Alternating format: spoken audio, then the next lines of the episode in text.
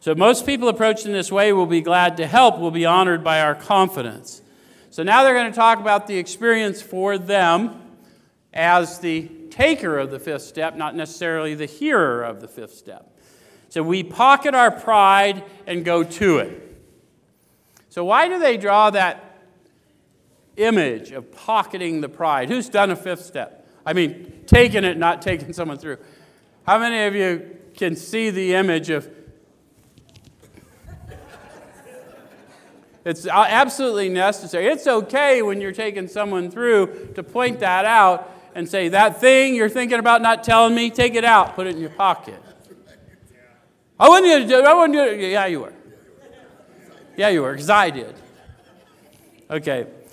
So it says, once we have every twist of character, every dark cranny of the past, once we have taken this step, withholding nothing, we are delighted. So promise and condition.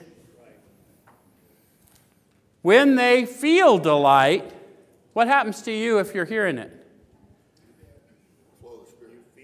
Do you feel their delight? If they don't feel delight and you're taking them through it, what happened? You feel it.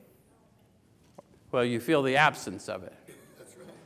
How many of you got all the way through your fifth step but held one thing back, and whoever was taking you said, what you holding back? That's why we know. Your holding back is preventing the flow of the Spirit. And I can guarantee you, as a guy who really likes being inebriated, if you hold my hit, I'll know.